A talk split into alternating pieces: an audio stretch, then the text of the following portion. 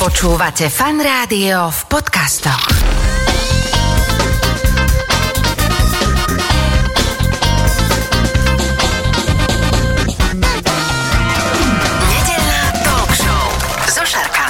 Začína sa nedelná talk show Fan Rádiu. Už v tejto chvíli vedľa mňa sedí v štúdiu Fan Rádia môj dnešný host, Lubo Schwarzbacher. Eh, Vítam ťa, Lubko, ahoj. Ahoj, ďakujem za pozvanie. Čau, počkaj, long time no see. Ja som si tak uvedomil, že ja som sa s tebou nevidel celkom také už dlhé roky. Ty si bol redaktor v televíziách rôznych, dokonca si bol hovorca na ministerstve zahraničných vecí, tuším, že celkom až takúto nejakú etapu svojho života robíš v rámci akých PR biznisov a zrazu uh, Nirnix Dirnix čítam v novinách a na, po internetoch, že ty sa vyvážaš na aute uh, v rámci Rally Paríž-Dakar. Tak toto mi celkom akože ušlo, napriek tomu, že sa poznáme z mokrej štvrte, tak ako sa k tomu si vôbec dostal? Ideš.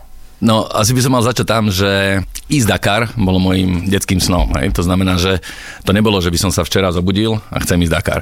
Keď som uh, pozeral nejaké staršie veci, tak som zistil, že ešte ako redaktor v Markíze v roku 2008 to bolo, tuším, bol taký headline, že Schwarzbacher sa chystá na Dakar. Hej, no a to bol 2008, no v roku 2022 sa mi to podarilo, takže to boli, keby som to chcel tak uh, s nácazkou povedať, 14-ročná príprava, zodpovedná. A počuj, to naozaj tak je, že, že ty keď chceš takýto pretek dať, lebo ja som si o tom e, potom tak počítkal, že o tej histórii, že v 77. ten Thierry na tom motocykli išiel po Afrike a tak a že nejak to rozbehol a bolo to obrovská slava. Ja sa pamätám ešte ako dieťa, že keď e, Kamil Oprajs na Tátrovke sa toho zúčastňoval ako Českoslovák aj vyhrával, že vždy to bolo také, že o život e, m, všetky tie etapy a takže to bolo veľmi ťažké. Potom prišla tá nová doba tých našich svítkov, Jakeš, Katrina. Katrina. Áno, a že proste, že, že to mi prišli takíto úplní gladiátori e, v tom celom a že ako sa človek ako keby amatér môže do tohto vôbec pustiť, že keď si nerobil predtým nejaký e, automobilový šport. Tak ja som tak e, latentne okolo toho automobilového športu sa motka dlhšie. Išiel som pár e, takých diaľkových rally predtým aj vlastne Fakt? ešte keď som bol v Markíze. Potom som robil aj akoby PR manažéra viacerým tímom, teda aj tomu môjmu parťakovi, s ktorým som teraz išiel, ale aj napríklad s Mírom Konvopkom. Takže myslel som si, že keby sa mi niekedy v živote podarilo ísť Dakar, alebo prísť na Dakar, takže budem tam robiť čokoľvek, hej? podávať vodu, kľúče, e, fotiť, točiť, písať tlačové správy, proste čokoľvek. Ja som tam strašne skôr- chcel ísť. Skôr išlo o to, že ísť tam na tú a byť súčasťou celého toho cirkusu na tie dva týždne. Presne tak. A potom to, že sa mi vlastne minulý rok e, naskytla táto šanca, že môžeš ísť navigovať, tak to si hovorím, že tak teraz sa ja musím chopiť a už to nepustím. Mhm. Vrátime sa k tomuto presne momentu, ale ešte možno poslucháčom povedzme, e, ktorí to len tak vždycky zachytia, že Paríž, Dakar, Dakar, takú tú históriu, lebo naozaj táto rally je to, ani nie je to úplne celkom rally, to je taká offroadová nejaká ďalková súťaž vo veľmi náročných podmienkach sa presúvala. E, Na začiatku to bol naozaj, že Paríž a Dakar. A e, ako to celé vlastne? Ak vieš aj o tomto. Tak v tom 79., kedy to bolo vlastne ten prvý Dakar, tak áno, išlo sa to z Paríža do Dakaru, do Senegalu. Následne sa to modifikovalo rôznymi spôsobmi. Išlo sa niekedy do Kapského mesta, niekedy sa išlo, že Paríž, Dakar, Paríž, zase aj späť. Potom boli napríklad e, štarty v Barcelóne a už to nebolo len z Paríža a začalo sa to volať len Dakar. E, No ale keďže ten Dakar sa stal taký fenomén, ako si povedal, že proste je to naozaj, nechcem povedať, pardon za výraz, ohubu, ale proste je to náročné fyzicky, psychicky, technicky, tak uh, ten Dakar zostal pojem. No a keď sa to potom v roku 2008 z bezpečnostných dôvodov zrušilo, ten celý ročník, tak sa To bolo, organizátori... tuším, že tesne pred štartom, že vlastne Áno. ľudia nome boli Áno. e, tými prichystaní. Všetci všet- tam večer v bivaku povedali, že ďakujeme, končíme, že bezpečnostná situácia, tuším v Mauretánii, nebola natoľko garantovaná, že by si to tam teda lajzli tí organizátori ísť, aj keď samozrejme okolo toho je x povier a že aké boli skutočné dôvody a tak ďalej.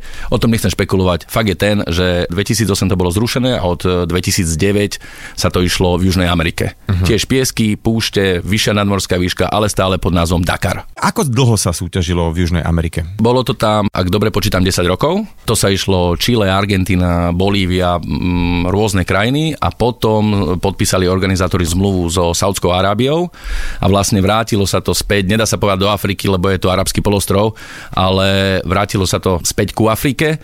Je to trošku viacej podobné ako ten pôvodný Dakar v tej Afrike, predsa len tá Južná Amerika, tie nadmorské výšky, aj tie piesky sú trochu iné, aj to podnebie. No a tento rok to bolo tretíkrát, čo to bolo v Saudskej Arábii. Uh-huh.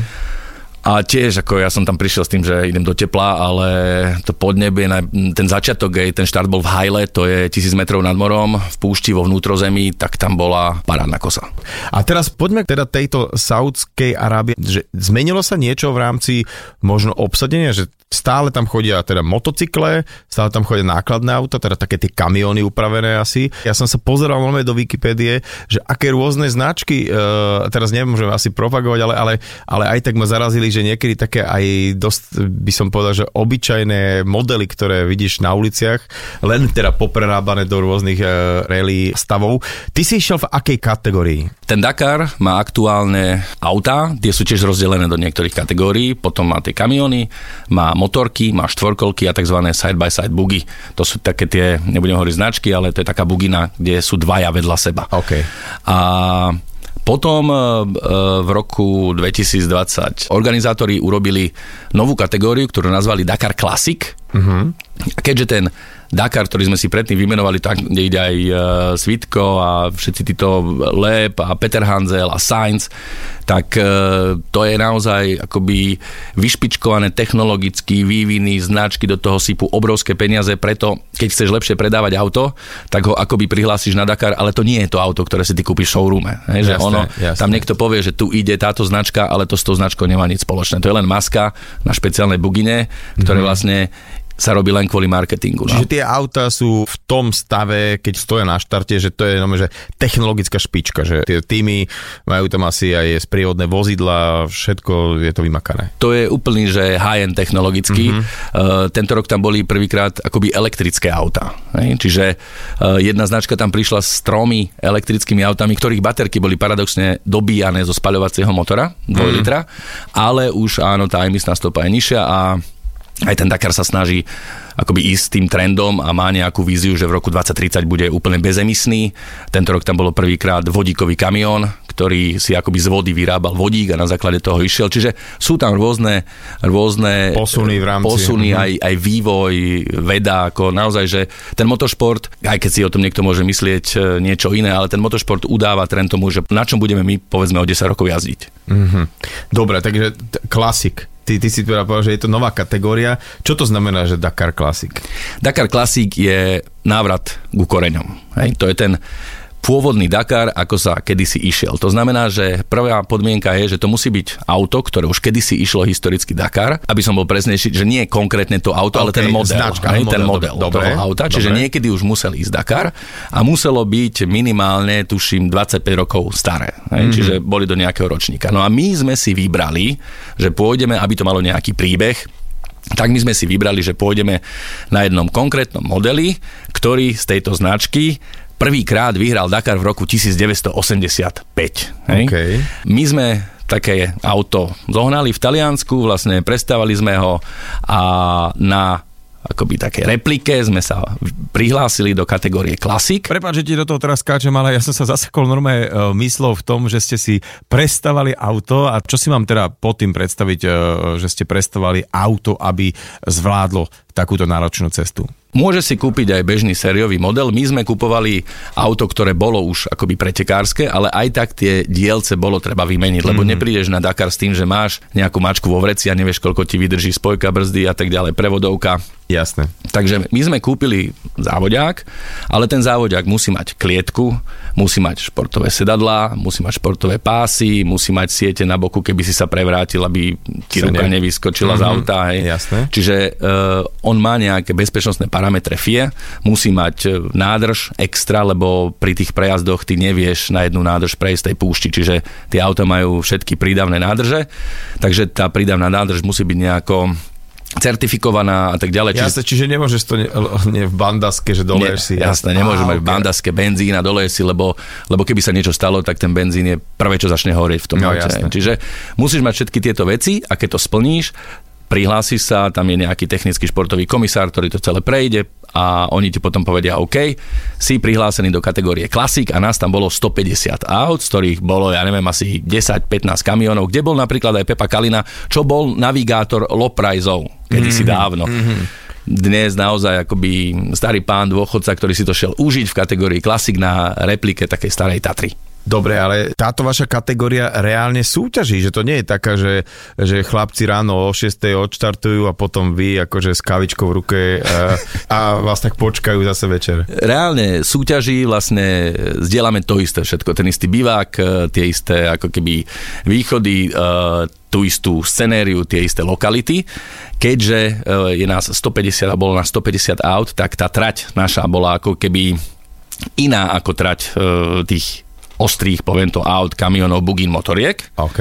Čiže trať sme mali inú, ale tie dĺžky sú rovnaké. Čiže ak ideš povedzme z Riádu do Biše, No musí sa tam dostať. tak sa tam hej? musíš dostať. Hej. Oni idú uh, jednou dolinou a my ideme inou dolinou. Hej. Mhm. Ale vlastne začínaš ráno, budíček 3.30, vyjdeš do toho zmoknutého vlhkového stanu, kde je vonku 6 stupňov, ideš na raňajky, vybavíš vecko, sadneš o 4.30 do auta, zbalíš stan a vychádzaš. Máš nejaký prejazd, prídeš na štart ostrej meranej skúšky a ideš. Ako sa človek môže prihlásiť? Ty si hovoril, že ti to trvalo celé roky, kým sa ti splnil takýto sen a teda rok o tom si vedel, že budeš mať možnosť ako navigátor k skúsenému jazdcovi, ktorý teda už mal čo to akože odjazdené. No v prvom rade potrebuješ mať e, licenciu pretekára, uh-huh. ktorú buď ju máš, alebo ju získaš a potrebuješ mať, poviem to tak na rovinu, buď partnerov, alebo peniaze. OK. Hej. Ako to už vo svete býva, je to aj o tých peniazoch. A keď si povieš, že mám takúto predstavu, potrebujem či už cez sponzorov alebo z vlastných zdrojov to vyfinancovať, tak sa prihlásiš, máš auto a keď splňaš všetky tie akoby parametre a stihneš to v nejakom čase, lebo tá registrácia sa otvorí a zavre. Mm-hmm. Že to nie je tak, že nekonečno, čiže ľudia z celého sveta tam klikajú a čakajú na to, aby sa prihlásili, tak e, potom tam v podstate môžeš ísť. Čiže tak odľahčené povedané, aj ty keby si chcel ísť a venuješ tomu nejaký čas, nejakú prípravu, tak ten Dakar budúci rok môžeš ísť napríklad s nami v týme. OK, môžem, ale to, to... A čo tam bude, čo si hovoríš, aké sú to všetky možné úlohy, že podávať... e, Vodu by si, kávu by si nám mohol Dobre, to- váriť to by som napríklad. zvládol. A išiel by som nejakým takým, že e, klimatizovaným špeciálom, hej? Išiel by si autom, pokiaľ by si mal auto, ktoré má e, bezpečnostnú klietku, tak môžeš ísť na trať ako keby ako novinár. Hej? Čiže pokiaľ nie, tak ideš len z bývaku do bývaku presuny. A vlastne koľko tak priemerne počas dňa uh, ste hodín v aute a prebieha taká tá jedna etapa? Priemerne v aute si asi 12 hodín, štartuješ povedzme okolo 4. 5. do bývaku prídeš okolo 4. 5. Medzi tými 12 hodinami máš od ja neviem, 600 po 800 kilometrov, ktoré ty musíš spraviť uh-huh. po tých krkahájoch. Malá časť sú tie prejazdy, čo je po akoby ceste, trochu na štarte etapy, lebo ty, ten bývak je väčšinou pri nejakom meste, čiže ty vyjdeš z bývaku, ideš povedzme 100 kilometrov niekam do púšte a tam je ten ostrý štart. OK. No a ty vlastne, povedzme, z 800 km máš 600 po púšti a tých 600 km máš rozdelené na merané úseky alebo na prejazdy. Hej? Prejazd znamená, že máš tiež stanovený čas, v akom máš prejsť, ale nikto ti tam nemeria tie waypointy, tie... Čiže v tie, tých tie prejazdoch si môžeš spraviť takúto Áno, zastavičku. presne tak. V tom prejazde môžeš zastať, vyskočiť von, keď ti treba spraviť nejakú potrebu, tak ju spravíš. Keď je to väčšia potreba, tak je to problém, lebo máš samozrejme tú kombinézu, vieš si predstaviť, chodia mm. kadejaké prúpovitky, keď si si ju potom vrátil späť na chrbát, ale tak e, snažili sme sa tomuto vyhnúť, aby sme to riešili v bývaku.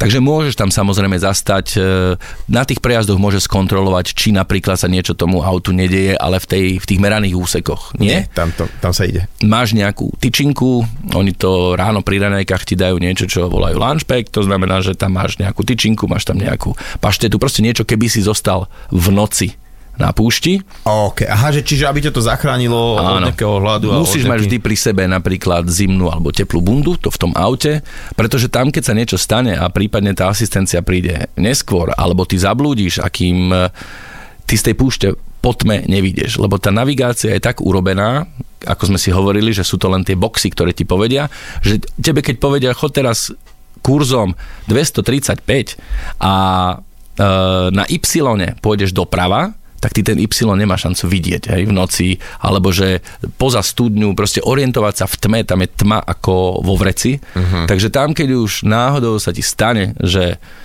ťa chytí noc, tak už tam musíš počkať a počkať si na ráno a tak ďalej sa ísť. Jo. Teraz ako si povedal, vy ste boli takýto, že menší týmik, ale e, aj v týchto old schooloch, tak sú tam povedzme nejaký, že bohatý Američan si povie, že chcem si splniť nejaký detský sen, má na to peniaze, čiže on tam môže mať aj taký celkom pekný nejaký ten streamer, nejaký nádherný uh, hollywoodský karaván, hej, čiže niektorí si vedeli aj takýto večer, že trošku dopriať. Boli tam také týmy, boli tam týmy, ktoré išli na takých amerických protrakoch bez okien, uh, tí išli dobre, tak ale to boli naozaj, ako si povedal, že my sme, my sme, neviem, či bol nejaký tým taký ako my, že sme vystúpili a sami, alebo teda Ďuro sám začal, teda sa prezliekol a bol Dr. Jekyll, Mr. Hyde. Čiže tam všetci mali tých mechanikov, ktorí sa im starali o to zázemie, najmä o to auto. Aha, čiže oni vystúpili, uh, umili si ručky, išli sa nájsť, Presne Netflix a jedno s druhým. Áno, išli, mali v týme napríklad svojho fyzioterapeuta, Wow, tak to je naozaj luxus, ale to je potom presne o tých peniazoch, ako si hovoril. Niektorí nemajú ani automechanika a musia si hláhnuť po tej etape pod auto a opravovať si všetko sami. Ale sú teda ešte aj v, rámci toho bivaku nejaké povinnosti? Je tam ešte jedna taká vec, ktorá je pravidelná a to je večerný briefing. Okay. Čiže všetci pretekári majú o 8 spoločný briefing, kde sa povie, aká bude ďalšia etapa. Čiže mm-hmm. tam organizátor e, vystúpi a je to taká povedzme, prezentácia o 5 slajdoch, kde povedia povedia, že teda zajtra nás čaká takáto etapa, je piesková, je kamenná, je technická, je rýchla, tankovania sú tu, tu a tu, dávajte si pozor, uh, tu je napríklad 700 km, 500 km bez pumpy, mm-hmm. alebo bez možnosti tankovať, tu vám organizátor pripraví cisterny, pretože tí pretekári tankujú na benzínových pumpách štandardných len počas ako keby prejazdov, keď mm-hmm. potrebujú, ale každý účastník Dakar má zabezpečené akoby tankovanie zadarmo v tom štartovnom, čiže tam sú vždy pri bývaku sú cisterny, ktoré tankujú či už benzín alebo naftu. Mm-hmm. Takže toto je tam zabezpečené, čo sa týka tankovania, je tam ten briefing a na tom briefingu, ktorý trvá 15-20 minút, ti povedia, čo ťa čaká na druhý deň. Ten briefing skončí, my sme potom o, o, o 21. ešte robili taký live stream na Instagrame práve s Ivanom Jakešom, no a to skončilo o pol desiatej, to bolo tak akoby pripraviť sa na noc, predbaliť sa, keď sme ráno zase všetko museli ako keby znova zbaliť, tak sa už tak predbalíš, mm. aby to ráno o tej štvrtej si tam s tými zalepenými očami mi aspoň ako tak nebehal úplne zmetene. No a snažili sme sa do takej pol jedenástej byť e, akoby v starém spacáku, keďže ráno 3.30 stávaš. Čiže spí sa v stane, hej? Čiže uh, opäť to, že keď som si predstavil, že niektoré týmy asi mali, ako si hovoril, nejaký taký, že track, kde mali parádnu nejakú postel, jak svinia nafúkovaciu, všetko, klíma bežala. Čiže vy ste si takto, že poleškali v stane a išli, čiže totálne old school, hej? my sme šli úplne old school. Samozrejme, že, že Nasser Alatajach alebo, alebo Sebastian Leb nespia v stane, hej? Majú tam všetci karavany, majú tam tie rozťahovacie karavany a spia pekne v klimatizovanom uh, kamioníku, kde majú počítač, Wi-Fi, všetko, starajú sa im o auto, donesú im tam, bohaté týmy majú vlastného kuchára, čiže oni do toho okay. cateringového stanu ani nejdu. Hej, že je tam jeden český tým, ktorý mal proste vlastného kuchára a oni počas Dakaru ani nevedeli, že kde je ten cateringový stan, lebo mali knedlo vepšo zelo, mali tam nejaké buchty a vlastne teda vepšo nie, Sádskej Arábii, iba nejaké prepašované, zelo. ale vlastné, knedlo zelo, vlastné, vlastného kuchára a, a celý ten catering mali vlastný. Ale to je to, ako sme si povedali, že ten budget, ten rozpočet je neobmedzený. Hej. To je, že môže ťa to stať e, tak ako nás, ale môže ťa to stať, že 10 krát toľko, mm-hmm. dokonca 20 krát toľko. To je mm-hmm. sky is the limit. OK, a teda uh, tam nie je žiaden deň prestávka, alebo býva niekedy také, že jeden deň off? Úplne? Jeden deň off, áno, jeden deň po off, uh, v polovici to je. V polovici. Presne v polovici. Čiže, čiže 7 dní, e, deň voľna, 7 dní a koniec, hej? 6 dní, deň voľna, 6 dní, lebo tých akoby ostrých dní je 12, 13. deň je ten deň voľna a ten 14. deň je ten prolog, hej, čo sme si hovorili na začiatku. Takže je to ako keby, že 14 dní trvá to podujatie, ale máš tam 12 ostrých etap. Rozprávame sa o Rally Dakar, ty si vravel, že bol to taký tvoj detský sen, tak si si ho splnil, no a čo ďalej, stačilo, alebo sa chystáš znova? Tak eh, asi vieš, ako to je s takýmito vecami. Ono je to tak fascinujúci zážitok, že ty si povieš, že ešte raz by som to možno že dal, ešte raz by som sa tam možno išiel pozrieť a keď už si videl tie veci, ktoré sme teraz nemali úplne ideálne, že a možno keby sme to ešte vedeli urobiť, lebo strašne veľa sme sa naučili, mm-hmm. A môžeme si myslieť, že teoreticky by sme ešte možno trošku lepšie mohli skončiť. Samozrejme, mám kamaráta, ktorý mi hovorí, kašli na to, to je úplne blbosť, budete mať parádny tím, aj tak sa vám niečo stane a skončíš a pokazí si spomienky na to celé. Že choď raz a pozri sa iným smerom. No ale tak úprimne, už som to aj tak doma akoby naznačil. Hej. Hej. tak ešte raz niekedy v budúcnosti, nehovoríme si ešte rok, ale niekedy v budúcnosti e, by som sa tam ešte veľmi rád išiel pozrieť. OK, tak vtedy mi dáš vedieť a e, idem do toho týmu. Presne, da, Daj mi dopredu vedieť a nájdeme mi nejakú už funkciu, takú nejakú bezpečnejšiu, a, aby som to tam aspoň e, večer s vami mohol zdieľať. A vlastne tie auta, ako si hovoríš, novinárske, takže chodíte tiež po tých tratiach, hej? Áno, poznáš Kazmu možno, hej, ten tam bol, uh, chodia tam akoby aj z iných krajín influenceri ako si ty. Ja som už len influencer. Moderátori, herci, akože dokáže, napríklad išla tam Olga Lounová, ktorá išla v jednom českom týme. Takže ako určite ti nájdeme miesto, sa neboj, určite ti nájdeme miesto, musíme si to len dobre premyslieť a ty začni sporiť. Aj takto, takto, že už viem, prečo ma, že no dobre, to sa ešte dohodneme. Musím povedať, že uh, málo ktorý host, keď sa tu rozprávam, takže ty sa usmieval.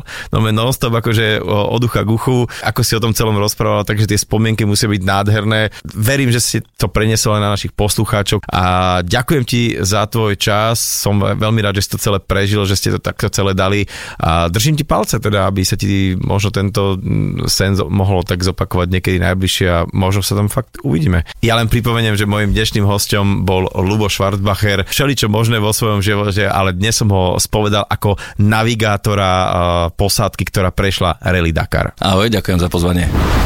Počúvate fan rádio nedelnú talk show. Vedľa mňa už sú chalani, a, ako som spomínal, generálny manažer slovenskej parahokejovej reprezentácie Miro Dráb. Ahoj. Pozdravujem všetkých poslucháčov fan rádia. A mám tu aj Maja Ligdu. Čaute. No a toto sú dvaja chlapci, ktorí teda veľmi súvisia so slovenským, eh, no teraz sa to volá parahokej, ale predtým sa to tak zahraničnejšie volalo, že sleč, hokej, sleč ako sane. Určite ja verím, že mnohí ste to videli, že ako to vyzerá, ako sa to hrá, ale ja si myslím, že zázraky sa s týmto športom na Slovensku už dejú, pretože uh, keď som si ja prečítal veci, ktoré som vôbec netušil o tomto športe, že v podstate pred desiatimi rokmi alebo 11 rokmi tento šport bol len prinesený na Slovensko a my už sme teda v tej svetovej osmičke, tak je to neuveriteľné. Ale pekne poďme na že po poriadku. A možno začnem Miro tebou, lebo ty si človek, ktorý aj ťa vnímam, že ty e, si taký veľmi aktívny v Dolnom Kubine v rámci hokeja. Ty si aktívny hokejista, bývalý, hej, že si hrával hokej? No áno, ja som bývalý hokejista, hrával som s hráčmi ako Maťo Ciba, ktorý je víťaz Stanley Cupu, Rudohuna, mm. Karol Krížan Takže v Litovskom Mikuláši, ale som rodák z Prievidze, kde som hrával počas základnej školy a potom som na strednej škole hrával v Litovskom Mikuláši a ešte rok som bol aj v Michalovciach a v 19 som prišiel do Dolného Kubina, kde žijem doteraz a pracujem v hokeji. Tak poďme ale teda na túto stránku, že ty si teda sa dal aj na trénovanie a začal si trénovať hokej. A ako prišla táto myšlienka uh, doniesť sem na Slovensku ten, v tom čase sa to ešte volalo, že parahokej? No to je skôr, skôr náhoda, keďže ten parahokej, vtedy ešte nazývaný, že sledge hokej, doniesol na Slovensko Peter Štít, ktorý býval vtedy v Dolnom Kubine. On je ten, ten prvý človek, ktorý doniesol ten sledge hokej parahokej na Slovensko. Čo to znamená, že doniesol? Že ako, doniesol to znamená, on... Že DVDčku, že chalani, je, takéto existuje? Alebo? Nie, nie, on so svojím zdravotným znevýhodnením skrátka našiel niekde na internete nejaký šport, čo ho zaujal a sám si išiel po vlastnej e, línii. Trénoval sám na zimnom štadióne v Dolnom Kubine, kde sme sa aj prvýkrát stretli. Že, že sám, no že kolektívny šport, tak si Áno, povedal, áno, sám. sám začínal a hrával, a hrával v Čechách e, v Zlíne. Uh-huh. No a vlastne naše stretnutie bolo také, by som povedal, výnimočné a vlastne to bol začiatok toho, toho parahokia na Slovensku, keďže sme sa stretli a sám nemôže človek robiť kolektívny šport, tak vlastne ma oslovil a spolu aj s ostatnými ľuďmi, lebo ten parahokej znova nebol len o mne alebo o Peťovi Šítovi na začiatku, ale veľa ľudí na začiatku pomáhalo, aby sa to nejak mm-hmm. rozvíjalo. No a keďže pôsobím aj ako riaditeľ hokejového klubu Dolnom Kubine, tak sme to dali nejak dokopy aj s Peťom Štítom. A, že bude taká tá základná bunka. V základná bunka bude aj v Dolnom Kubine, kde to centrum je aj dodnes a máme jedinečný štadión, na ktorom môžu hrať parahokej aj medzinárodné zápasy a vlastne už sa odohral aj v roku 2019 prvý medzinárodný parahokejový turnaj v Dolnom Kubine. Tak to je skvelé počuť, že sa vytvára priestor aj pre zdravotne znevýhodnených športovcov. A kedy si to tak bolo, že a hokej hrávali hlavne teda tie krajiny, ktoré ho hrávali a keď, e, dajme tomu, že sme išli hrať so Švajčarmi, Nemcami alebo s kýmkoľvek, tak to sa tak bralo, že to je jasná výhra. Dnes tomu tak nie je. Dnes naozaj e, aj v mnohých ďalších krajinách ten hokej je na vysokej úrovni. Každý zápas je dramaticky dôležitý a moja otázka smeruje tam, že či teda ten parahokej hrajú plus minus tie isté krajiny ako uh, klasický hokej, alebo by som bol prekvapený. Tak, akože nielen ty budeš prekvapený, ale aj e, poslucháči budú prekvapení, keď povieme, že k tej špičke samozrejme Kanada, Amerika patria, ale keď povieme, že prečo, tak poviem, že Američania, americký tým je poskladaný väčšinou z vojenských veteránov, ktorí majú svoj handicap, skrátka sú bez nôh po výbuchoch bomb v Iraku a tak ďalej, mm-hmm. takže to sú športovci Kanada, kde je tiež fenomén hokej a samozrejme tieto uh, sú tam aj hokejové týmy, klasické parahokejové týmy, ktoré patria pod NHL týmy. Hej, to znamená, oni sponzorujú, robia akcie a tak ďalej a tak ďalej. Čiže tie veľké týmy majú svoje... A, ako, pa, áno, áno, okay. tak je to určitá integrácia, ktorú verím tomu, že aj na Slovensku postupne budeme zlepšovať. Že by, že by minimálne tie veľké kluby mohli mať aj svoje ako para... No, okay. bude to ťažko, lebo sme malá krajina ohľadom, mm-hmm. čo sa týka tých e, počtu zdravotne znevýhodných, ale to chcem povedať, že áno, Amerika, Kanada patrí, Rusko, absolútne, v Rusku je jediná liga, ktorá je absolútne profesionálna, tam tie týmy tie týmy fungujú na profesionálnej báze, mm-hmm. ako jediný na celom svete, hej, ako tímovo v Rusku. No a, a keď poviem teraz už dobre, to sú prvé tri týmy hokejové, ktoré sú aj parahokejové. No a keď poviem, že teraz je topka Čína, tak sa možno ľudia teraz zasmejú. Áno, Čína patrí dneska Čína, aha. áno, medzi prvú štvorku na svete. Lebo teraz Hej. prepáč, ja som normálne jednou hemisférou rozmýšľal nad takým čiernohumorovým vtipom, čo povedal jeden stand-upista o, o že účasti britských vojakov v, v púštnej búrke, že áno, bola to blbosť, ale máme najlepší paralympijský tým. Hej? A to, to je taká tá vec, že teraz si povedal, že presne, že Američania, že tí chalani, ktorí hrajú ten hokej, tak to sú fakt, že vo veku a v kondícii, proste akože veľký, normálne, že nabuchaní chalani, ktorí teda z tej armády sa vrátili a s nejakým zranením teraz, dobre, ešte si viem predstaviť. Ale ešte je tam aj hokej ako fenomén, hej? Aj tam v tej Amerike, zároveň, že to je absolútne tam... Že tam áno, že to je jeden jasne. z naj, najsledovanejších športov. Ale s Čínou si ma fakt e, prekvapil. A ďalšie krajiny, keď si hovoril, že tá špička... Tá, tá špička... Vy no ste v tej osmičke, to sú tí naj, najlepší, jasné? Áno, tak e, potom, keď povieme, že Korea, južná, hej, že to tiež sa každý raz smeje, jo. ale tiež majú tam systém, keď poviem iba v rýchlosti, uh, že tam jeden podnikateľ z celej Južnej Koreje zdravotne znevýhodnených uh, zobral do svojho mesta, tam bývajú, you pracujú a trénujú. Hej? A samozrejme je to obrovská krajina, každý mm-hmm. majú vynikajúce podmienky a každý ten zdravotne znevýhodný chce sa tam dostať do toho mužstva, lebo, lebo má dobré podmienky. Hej? A Jasne. samozrejme pocestuje svet. Tak, takže Južná Korea, keď, keď idem ďalej, potom je tam Česká republika, a už potom už je myš máš dneska, hej, samozrejme Češi. Dokonca majú ligu, lebo teda viem, že Zlín, ako si spomenul, že aj Peťo Štít, ano. ale aj ďalší hokejisti, ktorých budeme spomínať, dokonca dnes aj spovedať, hrajú v Zlíne. Čiže Česko je v rámci tej, Áno, 90% týmu hrá dneska Českú ligu, mm-hmm. nášho nášho týmu, hrá v Českej lige. No a to chcem povedať, že ďalej uh, sú tam Nóri Taliani, hej, Taliani patria, vlastne idú hrať s nami aj na Paralympiade, Nóri, ktorí z ktorých uh, na úkor nás nepostúpili. Hej, a keď tak zoberieme, že uh, Nemci, a potom, potom dneska už klesli tie hokejové krajiny, že Švedi, Fíni. Hej, mm-hmm. Švedi, Fíni, ktorí, ktorí sú za nami. Majo, ty teda si kapitánom slovenskej paralympijskej uh, reprezentácie, ale ty máš da, naozaj uh, takú veľkú športovú minulosť. Ty si jeden z mála, naozaj možno z piatich na svete, ktorí dokážu zlyžovať kopce, ktoré majú sklon viac ako 45 stupňov, aspoň to o tebe hovorí teda Google. Uh, každý, kto je len trošku matematicky zdatný alebo niekedy stal na lyžiach, tak vie, že to je strašne, strašne strmé vážne lyžiar, takže ty si na začiatku o, robil zjazdové lyžovanie, hej? Áno, áno, od malička som jazdil vlastne v nízkych Tatrách, keďže som z Liptova, tak uh-huh. kde inde a rodičia ma priviedli vlastne k lyžovaniu. Pretekal som, mal som úspechy ako za žiakov, tak aj za juniorov, aj za seniorov dokonca, respekt seniorov, bože. Čiže za, za štandardných, dospelý. za štandardný dospelý vek a reprezentoval som aj Slovensko v týchto rokoch.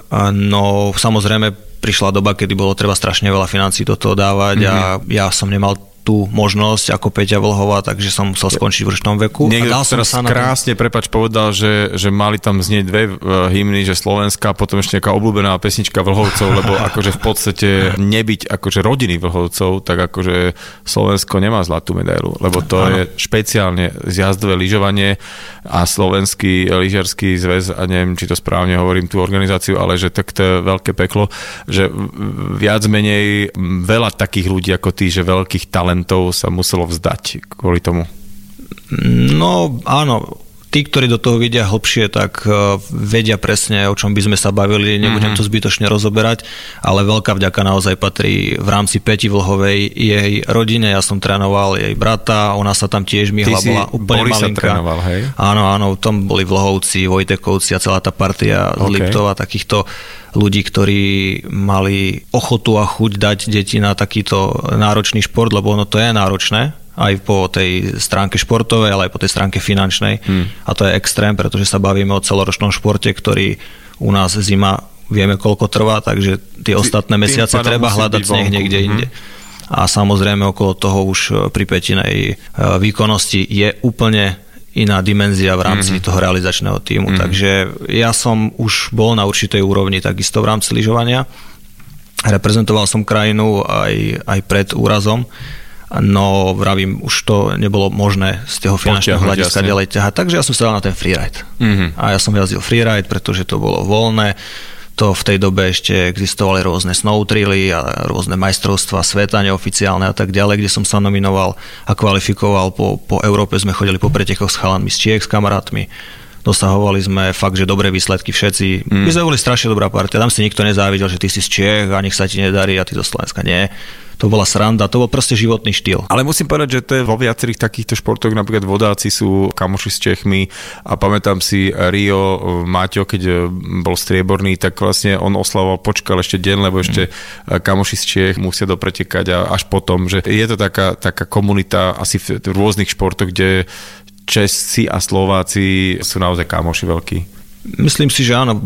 Priamo v tom lyžovaní môžem povedať, že dodnes to platí, však Maťa vlastne Dubovská, reprezentantka Čiech, ona je tiež od nás Liptova. Jej otec ma trénoval takedy mm-hmm. Dubák, takže E, Vravím, my sme, my sme, to je strašne úzka komunita ľudí, všetci sa poznáme a nie je dôvod si neprieť, nie je dôvod proste robiť niečo jeden druhému napriek. Uh-huh.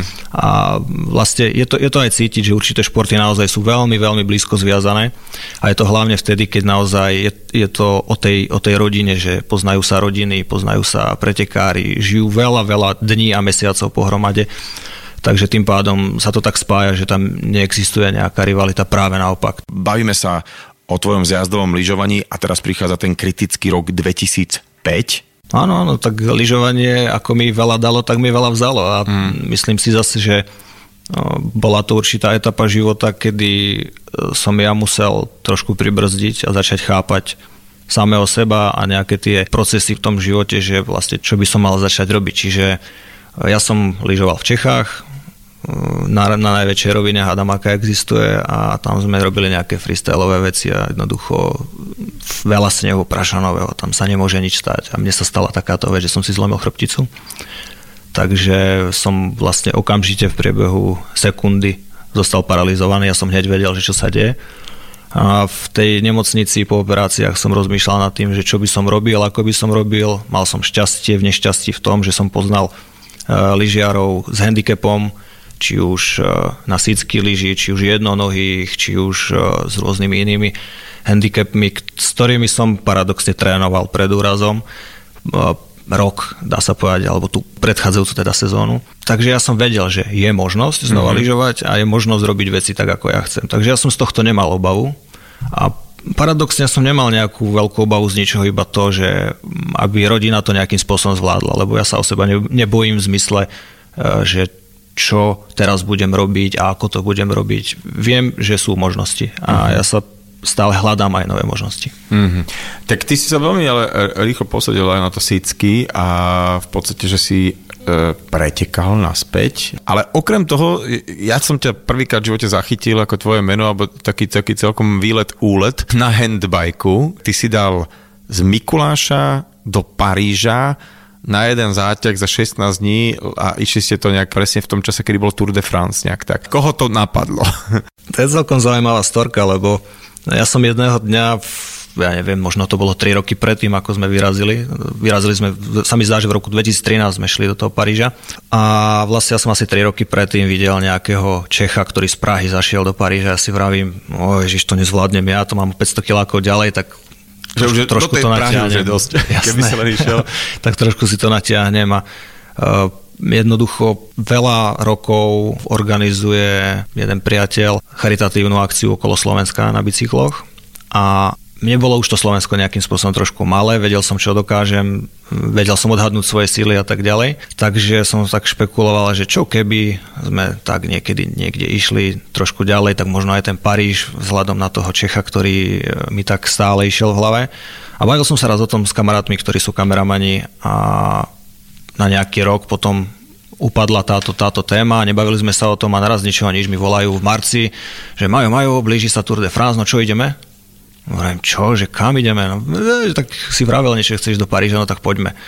No, tak e, ja som zohnal nejaký Dukát, chalani tiež niečo zohnali, zobrali sme nejakú partiu, Mišo Oško z horskej služby a chalani, tuto takí umelci, ktorých som ani nepoznal, čiže ja som šiel s cudzími ľuďmi, 80% ľudí boli takých, ktorí Aká som... veľká skupina ste to boli? 11 ľudí, ale oni sa striedali, čiže stále boli tak 5-6 pohromade, ktorí išli. Ale niektorí boli celú, celú cestu, takže pre nich to už bola riadna ponorka a vravím vzhľadom na to, že oni nie sú športovci, ale sú skôr tá umelecká branža, čiže kameraman, zvukár, nejaký, nejaký dizajner a takýto, čo v živote sa priznali potom, už keď sme boli v Paríži, že oni v živote neprešli viac za celý život na bicykli ako nejakých možno 20 kilometrov. A ja som ich vytiahol z kempu v Paríži, vedľa Paríža a išli sme 50 kilometrov do centra a 50 naspäť. A oni vlastne dodnes na to spomínajú ako naj, najväčší zážitok svojho života športový. Takže s takýmito ľuďmi som tam šiel, mm. čiže bolo to je o tom aj nejaký dokument, je to na jednej sociálnej sieti, kde sa dá video pozerať, takže kľudne si to nájdete, volá sa to Letour, Marian Ligda a pozrite si ten, tento dokumentik, je to naozaj živý príbeh. A je to halus, ale hlavne, eh, keď si to aj rozdeliš na drobné, že to je vyše 100 km musela byť jedna etapa, hej? Najdlhšia bola 165. Dnes sa rozprávam s Mírom Drábom a Majom Ligdom. Jeden je generálny manažer a druhý je kapitán Slovenskej paralympijskej reprezentácie. Poďme teda normálne, že na to ihrisko, alebo teda na, na tú plochu ľadovú, kde sa hrá uh, sledge hokej alebo parahokej. Ako to vyzerá, čo sa týka, ja neviem, rozdelenie týmu obrany, útok, pýtam sa veľmi laicky, čiže ste tam ako keby aj ako v klasickom hokeji, že obrancovia, útočníci, alebo jednoducho sa meníte počas hry? Tak máme definované, kto je obranca, kto je útočník. Väčšinou tak aj sa hráva, ale hokej dnes, takisto ako u zdravých hokejistov, je veľmi kreatívny, čo to znamená, že ktokoľvek, kto je v obrane, môže prejsť do útoku a samozrejme útočník sa vie stiahnuť a vie brániť. Čiže dnes okrem brankára vie alebo mal by každý vedieť zahrať každý post. Mm-hmm. Dobre, tak teraz už prichádzame do toho stavu, že už na Slovensku máme dosť uh, ľudí, aby postavili tým a teraz tie začiatky, nejaký, nejaký prvý zápas, ktorý si hral, už je zápas, že si mal dres, že si mal všetky chrániče príľubu a že normálne, že, že s kým bol taký tvoj prvý medzinárodný, alebo teda vôbec, že zápas? Miro, pamätáš si to, lebo ja vôbec, akože, takže to je, pre mňa, pre mňa je toto podpásovka, ja som s týmto nepočítal a nemám to vôbec nejako zmapované dozadu. Tak e, ja len doplním, e, Maja, že parahokejový tým odohral v novembri 2011 na turnaji vo Viedni prvý zápas a tam ešte Majo nebol. Uh-huh. Tam sme prehrali s Koreou 9-0. S veľkým šťastím. Takto, no, poviem to tak, uh, podľa mňa tí športoví fanúšikovia to teraz určite pochopia, ale aj tí, ktorí menej e, šport nejak vnímajú alebo sledujú, tak uh, to bol zápas, že oni nám dali 9 golov v prvej tretine hej, ako to bol profesionálny tým a my sme tam boli, ako keď prvýkrát vidíš loptu a ideš hrať e, futbal. Keď si Barcelonou, muž, keď si, hej. keď si príklad muž dospelý, v živote si nehral futbal, dostaneš loptu a hráš e, proti Slovanu Bratislava úplne Mhm. mm-hmm. vážne, ako profesionál, mm-hmm. normálne máš hrať zápas, hej. Tak vlastne e, my sme nastúpili, my sme stáli de facto, my sme sa ani nepohýnali na lade, oni nám dali 9 golov a tá Korea mala takú úctu, hej, lebo to je ten národ taký, že oni potom celý zápas, tie dve tretiny len, len chodili, zautočili, nahodili puk náspäť, znova zautočili a vlastne ani nevystrelili. Takže ako 9 9-0 je super výsledok. My sme ešte, popri tom, ako chcem povedať, že my sme boli poskladaní e, ako rybníkári, ako chalani, tak sme mali požičaných aj hráčov z Česka, aby sme úplne, aby tam niekto korčuloval vtedy, mm. tak, tak sme mali nejakých, tak akože, bolo to hrozné, ale nebolo to, že úplne hrozné. A rybníkári, rozumiem tomu, že ste trénovali na rybníku, hej? Tak, áno, to sa tak vraví, alebo v Hej. takým štýlom, že, že Jasné. stretneme sa, niečo potrenujeme, tak že ešte hobby je profesionálna, profesionálny tréning, keď poviem, že hobby tréning bol oproti nám profesionálny tréning, ale to boli úplne začiatky a potom sme odohrali zápas s Talianmi a s domácim Rakúskom, samozrejme so všetkým sme prehrali, ale potom nášho bránkara vymenil český bránkar, tak sme s Talianmi, ktorí už nemali to srdce, že by nám nedávali góly, tí hrali naplno, tak vtedy český bránkar, ktorý chytal vtedy za nás a už bol profik v Čechách, ako parahokejový, mm-hmm. tak neviem, mal asi 70 striel a prehrali sme len 13, eh, 13-0, takže ako to boli tie úplne začiatky prvé zápasy a to bol aj prvýkrát... ty, Pr- ty už budeš vedieť aj štatistiku, kto dal prvý gól vôbec. Uh, Akože... Ma, Máťo, Máťo Jopa dal za slovo ako prvý gol, ale chcem povedať aj takú píkošku, že ja som prvýkrát ako videl druhé mužstvo, keď som tam prišiel, lebo to bol aj pre mňa úplne nové, som vôbec nevidel, ako tie druhé mužstva fungujú, lebo nebolo nič na internete a tak ďalej, je absolútne pre mňa neznáma aj medzi hokejistami. No a to si pamätám, keď uh, ja som vošiel do našej šatne, tak uh, vozičkári a väčšinou sme boli 90% tedy uh, chalani na vozičkoch. Hej, a vlastne išlo mužstvo, si pamätám, do nej z Talianska, ako vystúpilo z autobusu a všetci vystúpili na nohách. A išli, normálne sa pozerám, hovorím, to je náš super. Ja mám všetky vozičkov a tí idú ako normálne na nohách, hej, a mali dlhé nohavice. No a potom chalani vraví, hej, ty majú všetci jednu nohu. Akože vlastne vysunuli nohy a hrali, ale pre mňa ako šok, vravím, že to s kým ideme hrať, hej, že skrátka ja mám také mústvo a toto je kto. Hej, takže to bol, pre mňa to bolo všetko úplne nové. Ja mm-hmm. napríklad dovtedy, ako som prišiel do toho parahokejového týmu, ja som ani nevnímal ako človek, že príklad zdravotne znevýhodnení tí ľudia na vozičku, že môže mať aj 20 rokov alebo 15. Hej. Ja som považoval vždy človeka so zdravotne znevýhodneným, že je to nejaký 60-ročný pán, ktorý má nejaké zdravotné problémy a vlastne vtedy sa mi otvoril úplne ten, ten svet a to všetko, nie len po športovej stránke, aj po tej, po tej ľudskej a je to obrovské plus pre každého človeka, aj pre mňa to bolo Čiže naozaj taký ten moment styku s realitou, kedy si človek uvedomí, ako sa veci majú. Ale je to veľmi obohacujúce. Ešte stále sa rozprávam s mojimi dnešnými dvomi hostiami, Mírom Drábom, generálnym manažerom slovenskej para hokejovej reprezentácie a kapitánom tejto istej reprezentácie, Majom Ligdom. A na teba teda otázka, ty máš aj oz veľmi si aktívny, musím povedať, v rámci práce s ľuďmi, so zdravotným znevýhodneným, ktorí sa chcú dať dokopy, snažia uh, sa nájsť nejaký nový zmysel života. Poďme sa o tomto trošku rozprávať. Vďaka tomu, že mne na začiatku pomohlo veľmi veľa ľudí a určité veci som mal prebytky, to znamená materiálové, možno aj finančné veci, tak eh, ja som cítil tú potrebu nejakým spôsobom vrátiť tým ľuďom a nie len tým ľuďom, ktorí mne pomohli, ale ďalším ľuďom vlastne nejakým spôsobom pomôcť a vrátiť to, čo som dostal. A to znamená, že mňa napadlo, že urobím občianske združenie. Samozrejme, e, prioritne som tiež potreboval ešte nejaké športové veci, nejakú rehabilitáciu a tak ďalej. Takže dali sme, alebo stanovili sme stanovy tak, že vlastne pomáha sa ľuďom presne s týmito, so športom, s rehabilitáciou a so vzdelaním.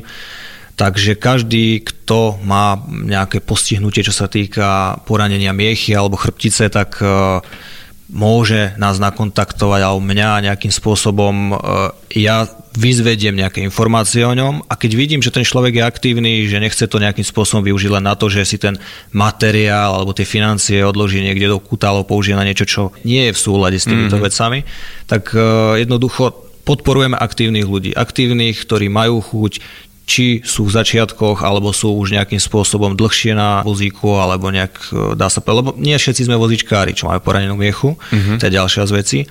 Takže vieme a sme ochotní nejakým spôsobom pomáhať. Pomohli sme mnohým ľuďom, najmä materiálovo, samozrejme aj finančne, keď to bolo možné a stále sa to vyvíja a takisto aj s lekármi som už mal nejakú debatu ohľadom ďalšieho upgradeu toho mm. celého systému, mm. že by sme združili tých ľudí e, pod nejaký web a začali im nejakým spôsobom dať, dávať informácie priamo z prvej ruky, pretože dodnes nikto nevie, koľko je vlastne zdravotne postihnutých, čo sa týka tohto postihnutia. Mm číselne. To nikto nerobí žiadnu štatistiku. Čiže tých ľudí je veľa a tí ľudia nemajú informácie o, o tom zdraví, o tých nových trendoch, o ďalších veciach, pretože to sa stratí v tom množstve tých všetkých správ, ktoré tu dnes máme. Takže bolo by fajn, keby niečo takéto centrálne existovalo a z toho by si tí ľudia vedeli vytiahnuť dané veci, vedeli by sa stretávať, vedeli by si nejakým spôsobom ten život zase posunúť na, na nové mety. Ja vám, chalani, veľmi pekne ďakujem za čas, že ste si ho našli. Ja len teda pripomeniem, že dnes som sa rozprával s Majom Ligdom a Mirom Drábom. Chalani, čaute. Čau, es. Majte sa. talk show so Šarkanom. V premiére každú nedeľu od 10. do 12. vo Fan Rádiu.